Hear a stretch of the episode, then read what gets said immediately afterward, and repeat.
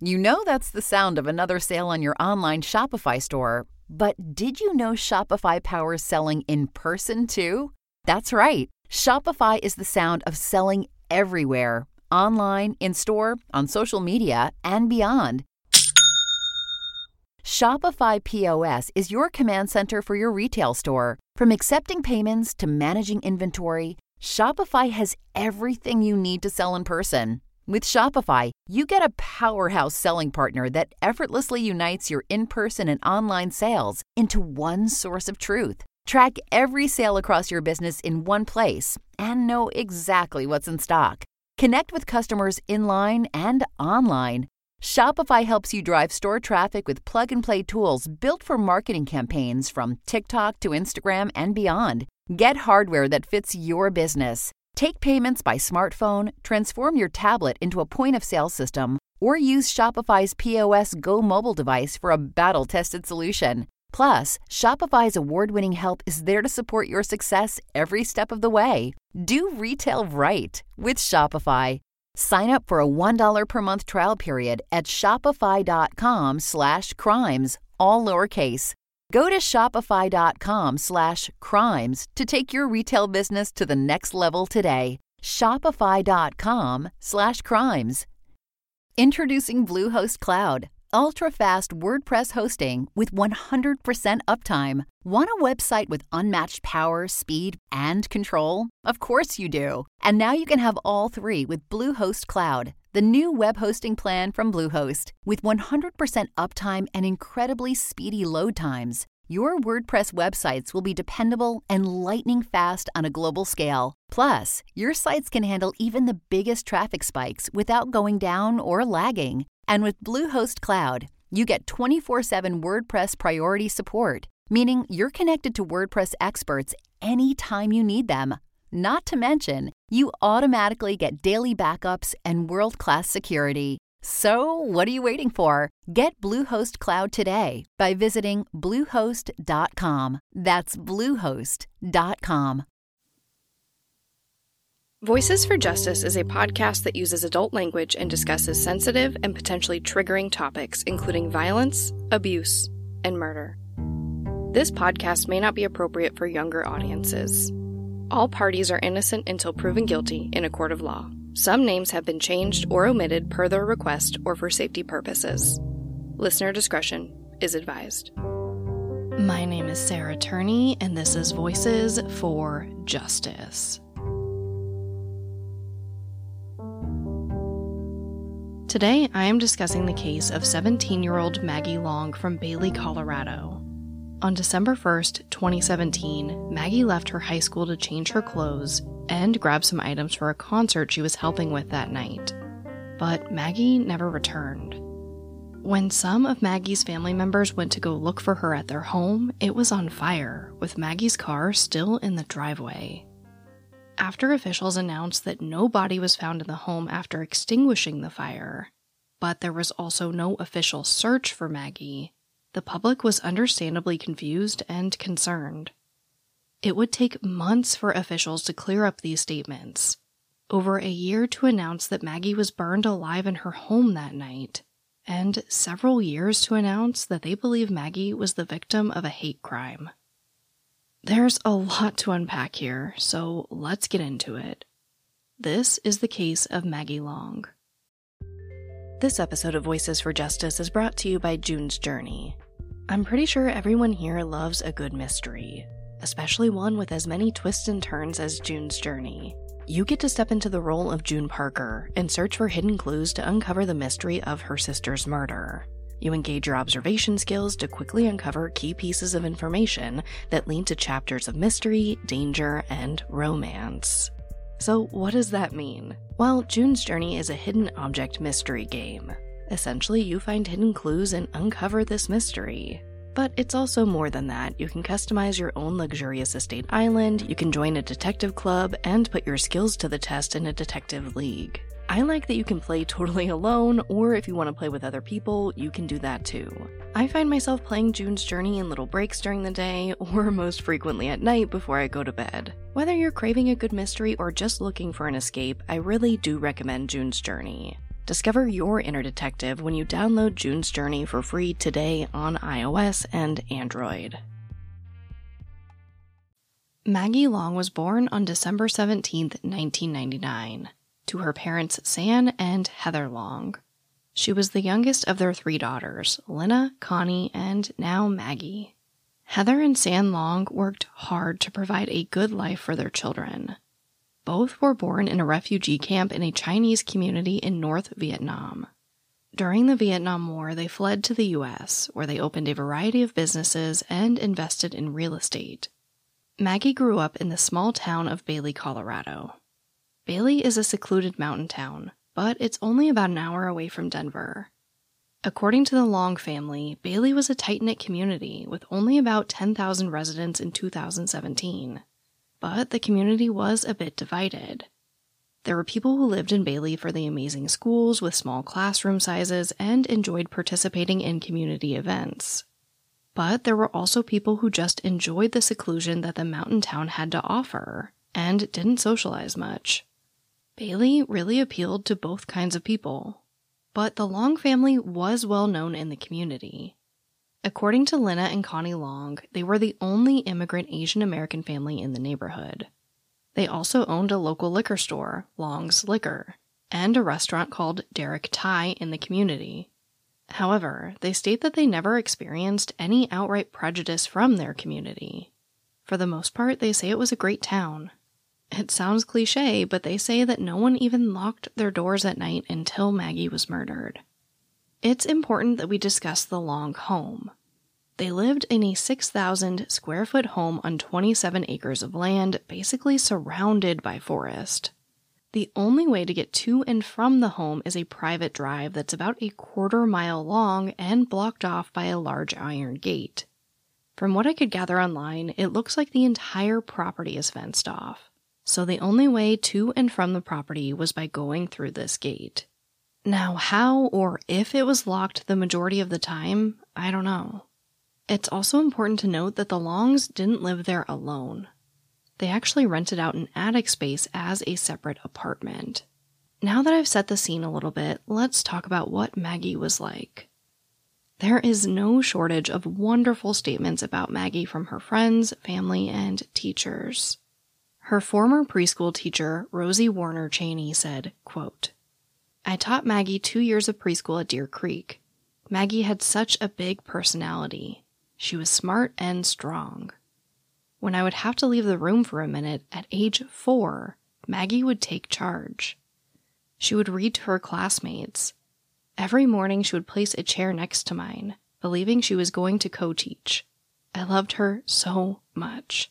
End quote.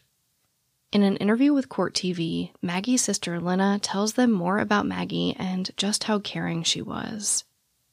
It's hard to sum her up in one event. I think it's just, you know, remembering her little quirks, um, just the way that she would apologize to inanimate objects for bumping into them. She was um, seriously the most sweet, kind hearted person. And um, one time she called me, she was um, uh, doing a road trip up to visit me when I lived out of state. And as she was driving along, a bird came in her trajectory and she hit the bird. But she, um, you know, pulled over crying about it, had to call somebody. Um, and that just, I don't know, really shows like that level of um, sweet sensitivity. In 2017, Maggie Long was a senior at Platte Canyon High School and a straight A student. She was involved in a ton of extracurricular activities. She spent some time playing softball, she was on the speech and debate team, she helped her college preparatory government team make state finals, and she was heavily involved in drama at her school, as well as working at the venue theater in the city of Conifer. It's a girl. Yes, of course, I can see it's a girl. It's a girl! Mademoiselle! Now, you here. That's head of the household. I should do most of the talking. A word, just a word. That's all I'm asking for. Buddha. Huey. Huey? Buddha. Maggie had starred in a variety of productions in the past. But on the night of Thursday, November 30th, 2017, she was prepping for a front of house position at her school. The following night, they were holding a concert, and Maggie was in charge of the VIP section. According to her sisters, Maggie stayed up all night baking treats and getting refreshments together as a part of her duties. The next morning, now December 1st, Maggie goes to school like normal. Around 3:30 p.m., Maggie leaves school and goes home to grab the treats and refreshments as well as change her clothes. She tells her classmates she'll be right back. It's about a 20-minute drive from the school to her home. So Maggie was expected back about an hour or so later. But Maggie didn't come back, and the show went on without her. Now, this immediately concerned her teachers, friends, and her sister Connie, who was sitting in the audience. Obviously, everyone was trying to call Maggie, but she didn't answer her phone. All of this is extremely out of character for her. Connie says that she just kept staring at the auditorium door, waiting for Maggie to enter at any moment. But again, that didn't happen. After just having a very bad feeling about Maggie not being there, Connie leaves the concert to go to her family's home, arriving just after 7 p.m. Now, I am about to dive deep into this timeline, and not everything makes total sense, so stick with me here. By the time Connie arrives, things are already chaotic at the Long home. Shortly before Connie arrived at 7:01 p.m., the Park County Sheriff's Office is dispatched to the Long residence after receiving a 911 call from the tenant in the attic apartment above the main home. The tenant, who has never been named, states that they could hear one or more people downstairs arguing, throwing things, and trying to set the house on fire. This tenant refuses to leave the apartment. Officers arrive on scene right around 7:12 p.m. And by 7:14 p.m., they reported seeing flames coming from the garage. While the fire department began putting out the flames, officers began running the plates of the vehicles at the residence. One vehicle belongs to the tenant, and the other was Maggie's car, but registered to her father. Now, this entire time, while they're putting out the fire, the tenant is still in their apartment above the home, terrified to come out. At 7:30 p.m., Heather Long receives a call from the tenant saying that they heard a loud bang and then the lights went out. Heather was working at her restaurant, Derek Thai, and ultimately decided to send the restaurant manager over to the house to make sure everything was okay, while Heather stayed back and continued running the restaurant. But the manager who takes Heather's car can't even get to the house due to how many emergency responders were at the scene. So the manager calls Heather and says she needs to get home now. Heather doesn't have a car at this point, but luckily a couple that was dining at the restaurant offered to give her a ride. At 7:49 p.m., the fire department relays to dispatch that they were attempting to make entry into a barricaded room. It's unknown exactly which room of the house this was. At 7:53 p.m., a deputy tells dispatch that there were firearms in the home and some appeared to be missing. At 7:58 p.m., dispatch is asked to send a detective to the scene. Finally, at 8 p.m., the tenant leaves the apartment through a back entrance with their cat in hand. At 8:12 p.m., the fire is completely extinguished. It seems that the fire was pretty serious in some parts of the home, but with it being such a large home, and since the tenant felt safer locked in an apartment above a fire, I have to imagine it didn't get that close to where they were. At 8:40 p.m., a deputy asks dispatch, quote, "Do we have an age on the daughter yet?" End quote. At 8:48 p.m., the fire department tells dispatch that this has now become an arson investigation. At 9:03 p.m., a victim's assistant from the sheriff's office is dispatched to the scene. Around the same time, one of Maggie's sisters posts on Facebook saying Maggie is missing. But when the family told police that they wanted to go search for Maggie, officers at the scene told them it wasn't necessary. This is where things get very confusing in the investigation. Ultimately, Maggie's body was found in the house. She'd been burned alive. I don't know for sure what happened at the scene between law enforcement and the family, but it seems like they were pretty sure they found Maggie in the fire. and they were just waiting for official confirmation before telling the family 100% that it was her. I mean, I get it. If the police tell me they believe my 17 year old daughter was in the fire but can't tell me 100% that her body was found, I want people out there looking for her. But I have no explanation for what the police tell the public over the next week or so. Now, while all this was happening, Maggie's father was actually in California for business. He was looking at acquiring an apartment complex out there. But once he heard what happened, he grabbed the next flight home and arrived around 2 a.m. on Saturday morning. At 9:58 a.m., a Park County coroner was sent to the Long home. For most of the day, the Colorado Bureau of Investigation was collecting evidence from the home, while interviews were being conducted at the Bailey substation. It also appears that DNA was collected during some of these interviews. Later that day, the Park County Sheriff's Office announced that there were no search parties being organized for Maggie Long. On their Facebook page, they stated, quote, On scene investigation is wrapped up. Cause and origin of the fire is inconclusive. No sign of her, no body at the fire scene. End quote. This post was later deleted. On Sunday, Oscar Contreras at Channel 7 Denver News ran an article with the headline, quote, Teen 17 missing since Friday in Park County. Arson reported at her home during disappearance. End quote. In the article, it states that deputies are asking for the public's help in finding Maggie Long, saying they were focusing on her communications between 2:30 p.m. and 8 p.m. on Friday. Then on Monday, a judge signs a gag order for all officials involved in Maggie's case. Everything goes silent for a few days. Then, on December 7th, the gag order was lifted, almost a week after the fire. The sheriff's office finally announces that Maggie's body was found in the fire, and her death was ruled a homicide. This is when the majority of Maggie's friends found out that she wasn't missing. Flowers and letters for Maggie were left at her family's restaurant and liquor store, and a candlelight vigil was held at the Platte Canyon Community Church.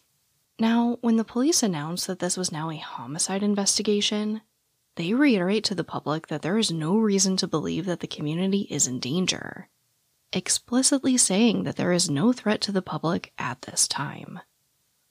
However, at 4:40 p.m., they released the following bolo or be on the lookout, stating, quote, the bolo is going to be for a late model 90s to 2000 light colored minivan, possibly driven by a white male in his 20s. Homicide occurred during an arson, and the suspect driver may have some flash burns, as well as taking gasoline from the house, a large case, AK 47, 2,000 rounds of ammo of 762, and a 9mm Beretta. Please advise the subject is considered armed and extremely dangerous. This bolo was sent to major media outlets all throughout Colorado. The thing is, they didn't actually mean to do that. This bolo was apparently supposed to stay within law enforcement agencies working the case. But it's too late. The media runs with the bolo just like they're supposed to. The sheriff's office would later release the following statement regarding this situation. Quote, We did issue a bolo, but it was not intended for public consumption. It was supposed to go through a confidential law enforcement source. I can't confirm what the news stations are reporting. It's quite disruptive to our investigation. Because of the problems that has caused, we're going to have to reconvene the task force and decide how information for a public clarification will be crafted. End quote. But again, it's too late. Rumors began to swirl online about why and how Maggie was murdered. And people were, in my opinion, rightfully scared for their safety based on the bolo. Things really go quiet for a while after this. On January 18, 2018, the sheriff's office announces a $15,000 reward for information about Maggie's murder. It wouldn't be until February 7th that the Park County Sheriff's Office, along with federal investigators, hold their first official press conference about Maggie's case. In the beginning of the conference, officials just kind of go over everything that's happened so far. and address some of the more confusing aspects of the investigation. They say that they waited to tell the public that Maggie's body was found until she was positively identified. They also state that it appears a burglary was taking place that day, and they won't be releasing Maggie's autopsy report while the investigation continues. They address the gag order, saying it was a preventative measure to ensure the public didn't receive information that might only be known to the perpetrators. They add that although there have been no arrests, immense progress has been made in the case. After this, they discuss some of the items stolen from the home and show pictures of similar items in hopes that the items and perpetrators can be tracked down. We already know from the bolo that some guns and ammo were taken from the home. But at this press conference, they add that some jade figurines and a green gun safe were also taken from the property. Then a representative from the FBI announces that they are upping the reward to $20,000. He adds that it's very likely that someone out there has encountered the perpetrator or perpetrators. He goes over the regular things, asking the public to look out for unusual behavior. Maybe somebody missed an appointment that day, changed their appearance, has an unusual interest in the case, those types of things. Then they hand it back over to the sheriff to answer questions, and things really heat up. Again, thank you all for coming. I'm going to take a few questions. Keep in mind, I'm, I'm limited on, on what I can say, but uh, I, I do want to give you an opportunity. Sheriff, there were some DNA samples that were collected around the community. Uh, after those DNA samples were collected, is there anything that you can tell us that was gathered from that evidence that was uh, gathered here in the Bailey area? I can't speak about the results of the DNA that were collected, but what I can say is that um, uh, it, that, it wasn't done randomly. I think, or it was done randomly. It wasn't done. Uh, I think some of the comments I heard was uh, uh we were going up there, going door to door, just collecting DNA. Uh, that was incorrect. Uh, we, we, had specific individuals we wanted to speak with, and um, those samples were collected. So. Was, it, was it productive in any way? Would you say? It's well, I mean, it's it's gathering evidence, and uh, you know that's that's what we need to be doing. A lot of times you just don't know on that for a while. Speaking on behalf of CBI, it, you gather that, and sometimes it's for elimination purposes, and there's a lot of different reasons to to gather that. Uh, sometimes it's just in advance of what you might find later on. So, Sheriff, can you speak to body found? Go, uh, Aaron. Go ahead. When was Maggie's body found? What date? Uh, December 1st. Go ahead. And can you just speak to the decision to, to wait to this point to hold a public forum, to address the media? Um, it seems like there was a bolo that went out that mentioned missing guns. Um, that was two months ago. Why are you picking today to ask the public for help when they probably could have helped two months ago? You know, I think a lot of it had to do with the amount of information that we were processing. Um, we want we were being very careful on what we uh, on what we had, um, on what we were um, sifting through, and we wanted to give our investigators an opportunity to go through that. Yes, I, would say we, would like to have gotten out earlier, but there was a reason why we had to wait.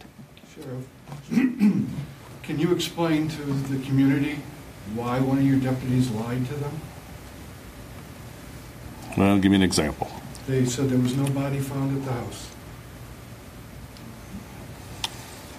Well, I, I, I don't think uh, they purposely lied. Um, we didn't want to say exactly who it was until we had an opportunity for the coroner's you office. Say who it was, but you should yeah. have uh, said that there was a body found on scene. Well, like I said, uh, we made our we made our comments, so uh, you know we'll, we'll live with that. Thank you. Sure. Yes, ma'am. Uh, can you tell me if the Long family is cooperating fully with the investigation? Y- you are correct. They are. To ask to add to her question. Sure. Um, has the Long family indicated to you in any sense that whoever did this might be known to them?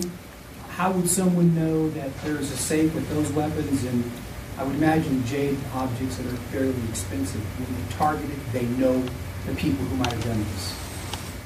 Well, the Long family's been very cooperative in, in this entire time, um, and uh, we've been uh, working with them.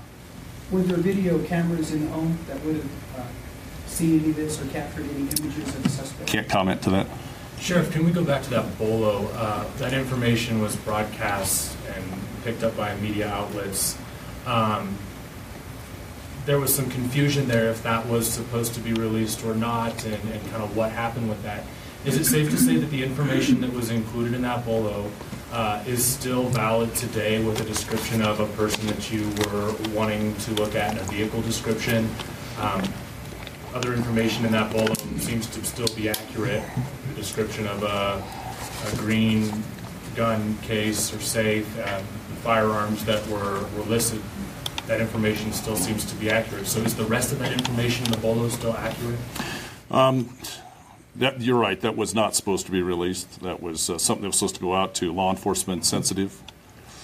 Um, so we, we have to eat that. Um, we have not been able to confirm that, so I don't want to say uh, anything more about it. Um, but yeah, it was, it was our mistake. Yes, ma'am. What's the difference between releasing these images and not telling us how, the the autopsy report is out today, but you still are not releasing it to the media? What's the difference between releasing this, I mean, doesn't that identify the person as well? Isn't, isn't the person watching that did this could say, I mean, isn't that just as identifying as how she died? No. Uh, we want to get this out because it's the items that were stolen from the home. Sheriff, you mentioned a a tenant or a 911 call from a tenant, so Mhm. it was not a member of the Long family? Correct. Did that tenant see the people are hear anything inside the home? Can't confirm or deny that. Have you brought anyone in for questioning to your headquarters to ask them if they might have had anything to do with this? Well, we've conducted a lot of interviews. Do you know how many? Can you tell us how many interviews, uh, ballpark? No, I, I can't. Like dozens? Can you tell us if there was any signs of forced entry to the home, indicating whether or not that Maggie interrupted the, them, or if they interrupted Maggie? Can't comment to that. Sure. it Say seems whether like or not a this, sexual assault was involved. What's that?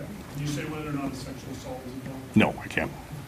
the community really uh, involved in this, watching this closely, every move, trying to, of course, get information because there's a lot of fear out there in the community. Um, I don't feel like some of the folks that we've talked with, even up to today, that has changed. Um, Moving forward, how do, how do you plan on keeping the community updated as this case moves forward? Sure. Um, so the information we've gathered, um, there's uh, there is no threat to the community. Um, the um, circumstances um, we continue to work uh, around um, the circumstances surrounding Maggie's death. That being said, with any situation, we call upon the community to report any suspicious activity. Um, we're hopefully hopeful that we can put out more information as it continues, but we want to give our investigators every opportunity we can to conduct a, uh, a good investigation. Sheriff, there were a lot of people asking questions after this story first broke because there was no sign of immediate threat from anyone.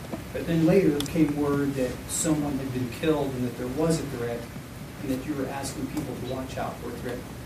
And people have been asking you questions on Facebook, the department questions. So on behalf of the people of Bailey, what do you tell them? How, do, you, do you tell them you, you, you made a mistake? I mean, what happened?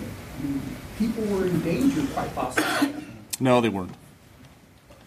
Um, we um, we've looked at this situation. We've uh, got investigators working on it. We wouldn't have left if we'd have thought that there was a threat to the public out there. We continue to work very hard uh, with our uh, federal and state partners in trying to make sure this is solved. Last question, last question. Can you just talk a little bit more about that? I mean, especially with, you know, missing guns, um, AK-47 style rifle. Uh, how do you how do you justify saying that there is no risk or no threat?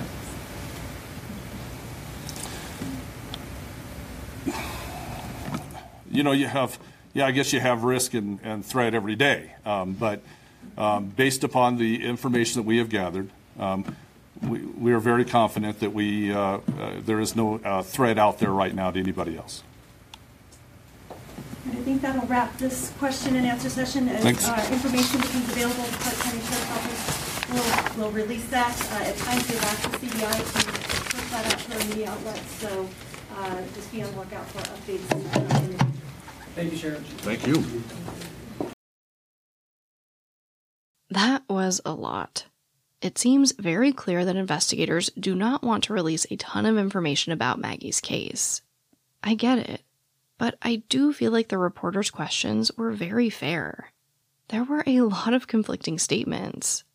There was no body found in the fire, now it's confirmed that Maggie was found on December 1st. This bolo went out that there's an armed and dangerous suspect in the community, but they say that there's no danger and they waited months before addressing the public. It doesn't exactly instill confidence in the investigation or the department as a whole.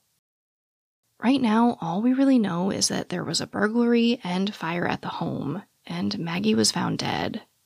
But slowly, more information would be released. On February 21st, the sheriff's office responds to a Nine News records request for employee timesheets as it relates to Maggie's case.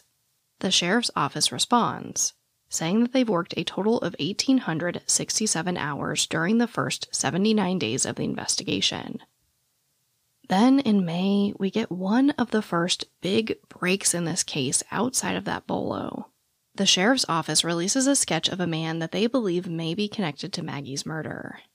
This appears to be a young white male, which would make sense considering the bolo that was released. They also release stock photos of items similar to the items stolen from the home, as well as stock photos of vehicles that may be connected. One is a Chevy Astro van, and the other is a Ford pickup. Slowly, over the next few months and years, more information would trickle out. In May 2018, investigators say Maggie's home was specifically targeted, but there isn't much more information than that. In January 2019, Sheriff Tom McGraw announces that Maggie was burned alive in her home. He also states that they've ruled out hundreds of persons of interest and have now identified three suspects, stating, quote, at least three people, three men, were directly involved in Maggie's murder, end quote. At this time, a sketch of a possible second assailant is released. It wouldn't be until April that the third and final sketch was released. Now, the thing with these sketches is that there aren't really descriptions to go with them. It doesn't say if the other two men were white, had blonde hair, blue hair, were 11 feet tall, nothing. So I can't tell you much about these sketches. But of course, they will be available on my website so you can share and check them out for yourself. I also couldn't find concrete information as to where the information about these men and vehicles came from.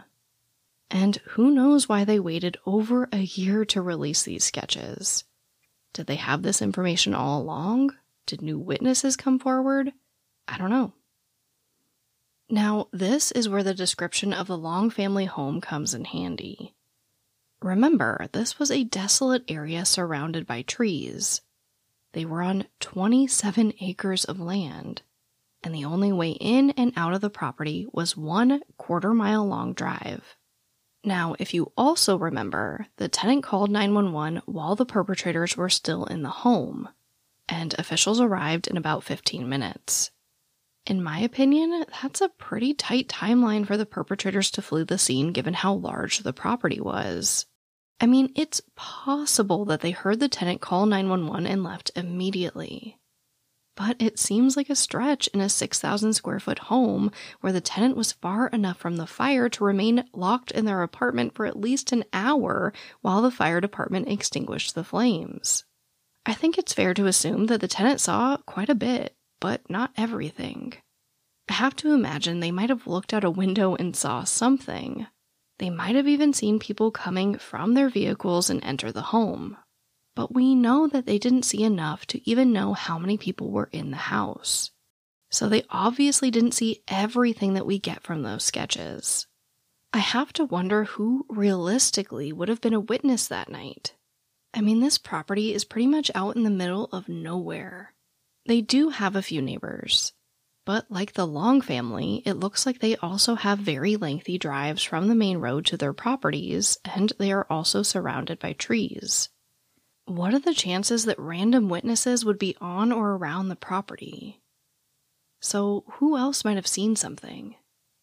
We know that the sheriff's office won't say if there were cameras on the property. The only other probable witnesses I can think of are the police themselves. I think it's entirely possible that as the police were driving to the scene, the perpetrators drove right past them. I don't know. I'm just speculating. And also kind of hoping that there is some surveillance or dash cam footage out there somewhere that could help us identify whoever killed Maggie. The case again goes pretty quiet. There were some similar crimes that officials looked into, but ultimately none of them were linked to Maggie's murder. At this point, we basically just know that three men entered the Long home at some point in time, either before or after Maggie got home. There was some type of physical altercation. Items were taken from the home, and Maggie was burned alive. Up to this point, most people believed that the motivation for the murder was happenstance, that Maggie must have walked in on a burglary in progress. She was killed, and the fire was set to destroy any evidence. But then, in May of 2021, the FBI makes a major announcement. They say Maggie Long's death is now being investigated as a hate crime. Like pretty much every other announcement made in this case, this too is shrouded in secrecy, which is fine. I get information needs to be protected. But I also have to tell you why I don't have a concrete answer as to why this determination was made. When Nine News asked the FBI what led them to make this decision, they were given the following statement Quote, The FBI is investigating the murder of Maggie Long as a potential hate crime matter. A hate crime is a criminal offense against a person or property motivated in whole or in part by the offender's bias against a religion, disability, ethnicity slash national origin, sexual orientation, gender or gender identity. End quote. The FBI did put out some other statements, but they're all about the same. The Long family also released a statement, quote, our family appreciates the outreach, kind words, and continued fight to find justice for Maggie. The reclassification of this case has brought light to a new angle that may bring answers. We are driven to find those responsible for such a heinous crime done to our innocent sister and daughter. End quote. Connie Long has stated publicly that the Colorado Bureau of Investigation told her this decision was tactical and not prompted by a specific development. She says the classification was to help get more funding and resources for the case. However, in an interview with Court TV, her sister Lena says it's hard to imagine that hate wasn't a factor in such a brutal crime. I think when you look at the crime that occurred, it would be hard to say that the brutality and violence of the crime got to that level um, without there being another factor of extreme hatred. And so, you know, you have to wonder then why was the crime so hateful? Why did she die in such a violent, brutal manner? This is not a death that was accidental, it was completely intentional. And I think for those reasons, there must be another angle of why somebody would go to that extent to express their hatred. Obviously, the whole family hopes that this new approach will lead to answers and justice for Maggie. This is pretty much where Maggie's case is today. No suspects have been named and no arrests have been made. Like most of the cases I cover on this show, we are left with a lot of questions. What happened to Maggie between the time she got home from school and the time officers arrived nearly three hours later? It's a scary thought, but three hours is a long time. Is there video of these three men? Will more information be released? What happened with all of that misinformation early in the case? And most importantly, what happened to Maggie? Who did this and why? I don't know. But in an interview with Court TV, Lena Long discussed her theories.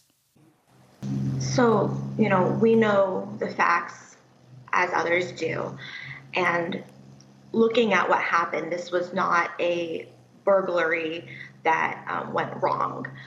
After more details were disclosed, and you see how she was burned alive, this is a violent act of murder, not a, a burglary or robbery um, that was, uh, you know, planned. Uh, it wasn't efficient, um, you know, considering the few items that were taken, um, which are still out there um, that um, law enforcement is searching for, guns and whatnot. But this was not a professional robbery, right? So I think that's why we're looking at um, race being a factor. Certainly, gender may have been a factor. And I think in these ways, um, this is a discrimination case. Would the violence have gotten to this level if she were not a woman? Would the violence gotten to this level if she were not a minority in the community or perhaps other compared to the suspects? And, um, you know, perhaps our family background, um, running restaurants, being Asian, made us a target in terms of the timing of the initial incidents. But, um, you know, we keep in very close contact with the FBI and updates on their investigation. Um, and as we spoke to earlier, um, Park County is um, a small population. They have limited resources. So, working in conjunction with the FBI is truly important for making progress on this case. And that's why um, I believe the FBI sought uh, additional resources by declaring this case um, uh, as a hate crime. Because at the end of the day, you know, uh, the bias factors of her being a woman and her race um, were true in 2017. And I think now that resources have opened, um, hopefully we will have um, more manpower to get us some answers. According to the FBI's Uniform Crime Report data for 2017, reported hate crimes against Asian Americans were actually lower than they had been in years. But that doesn't mean these crimes are not happening. Hate crimes against Asian Americans have been documented since the 1800s and have spiked immensely since 2017. And that's just what's reported. Like Lena said, I don't think we can rule out the possibility that this crime could have been motivated by race, economic status, or gender. The Longs never went back to their family home, the home Maggie was raised in. They just couldn't bear it, saying it was all too traumatic. In 2019, the house was put up for sale at land value. The Long family recommended the home be torn down. It breaks my heart. No matter what drove Maggie's killers to commit this heinous crime, it's clear that her family is haunted by this and are in desperate need of answers. There's still that heaviness that keeps us in the past. While her, you know, spirit encourages us to have hope and to move forward, we're still tethered to that night in 2017. And until we get real answers, I don't know if we can really truly move on. That brings me right to our call to action. Please share Maggie's story. And please share the sketches and photos of the vehicles and items taken from the home that night. They will be available on voicesforjusticepodcast.com and my social media accounts. As a reminder, Maggie Long was murdered on December 1st, 2017, at her home in Bailey, Colorado. She was a 17 year old Asian American female with brown eyes and black hair. The police are seeking information about three men believed to be connected to this crime. It's believed that they were driving a late 90s to 2000 light colored Chevy Astro van and a Ford pickup. Anyone with information is urged to call 1 800 CALL FBI. You can also submit tips online at fbi.gov/tips. But as always, thank you, I love you, and I'll talk to you next time. Voices for Justice is hosted and produced by me, Sarah Turney. For more information about the podcast, to suggest a case, to see resources used for this episode, and to find out more about how to help the cases I discuss, visit voicesforjusticepodcast.com. And if you enjoyed this episode, please take a moment to rate and review the show in your podcast player. It really does help more people find the podcast and these cases in need of justice.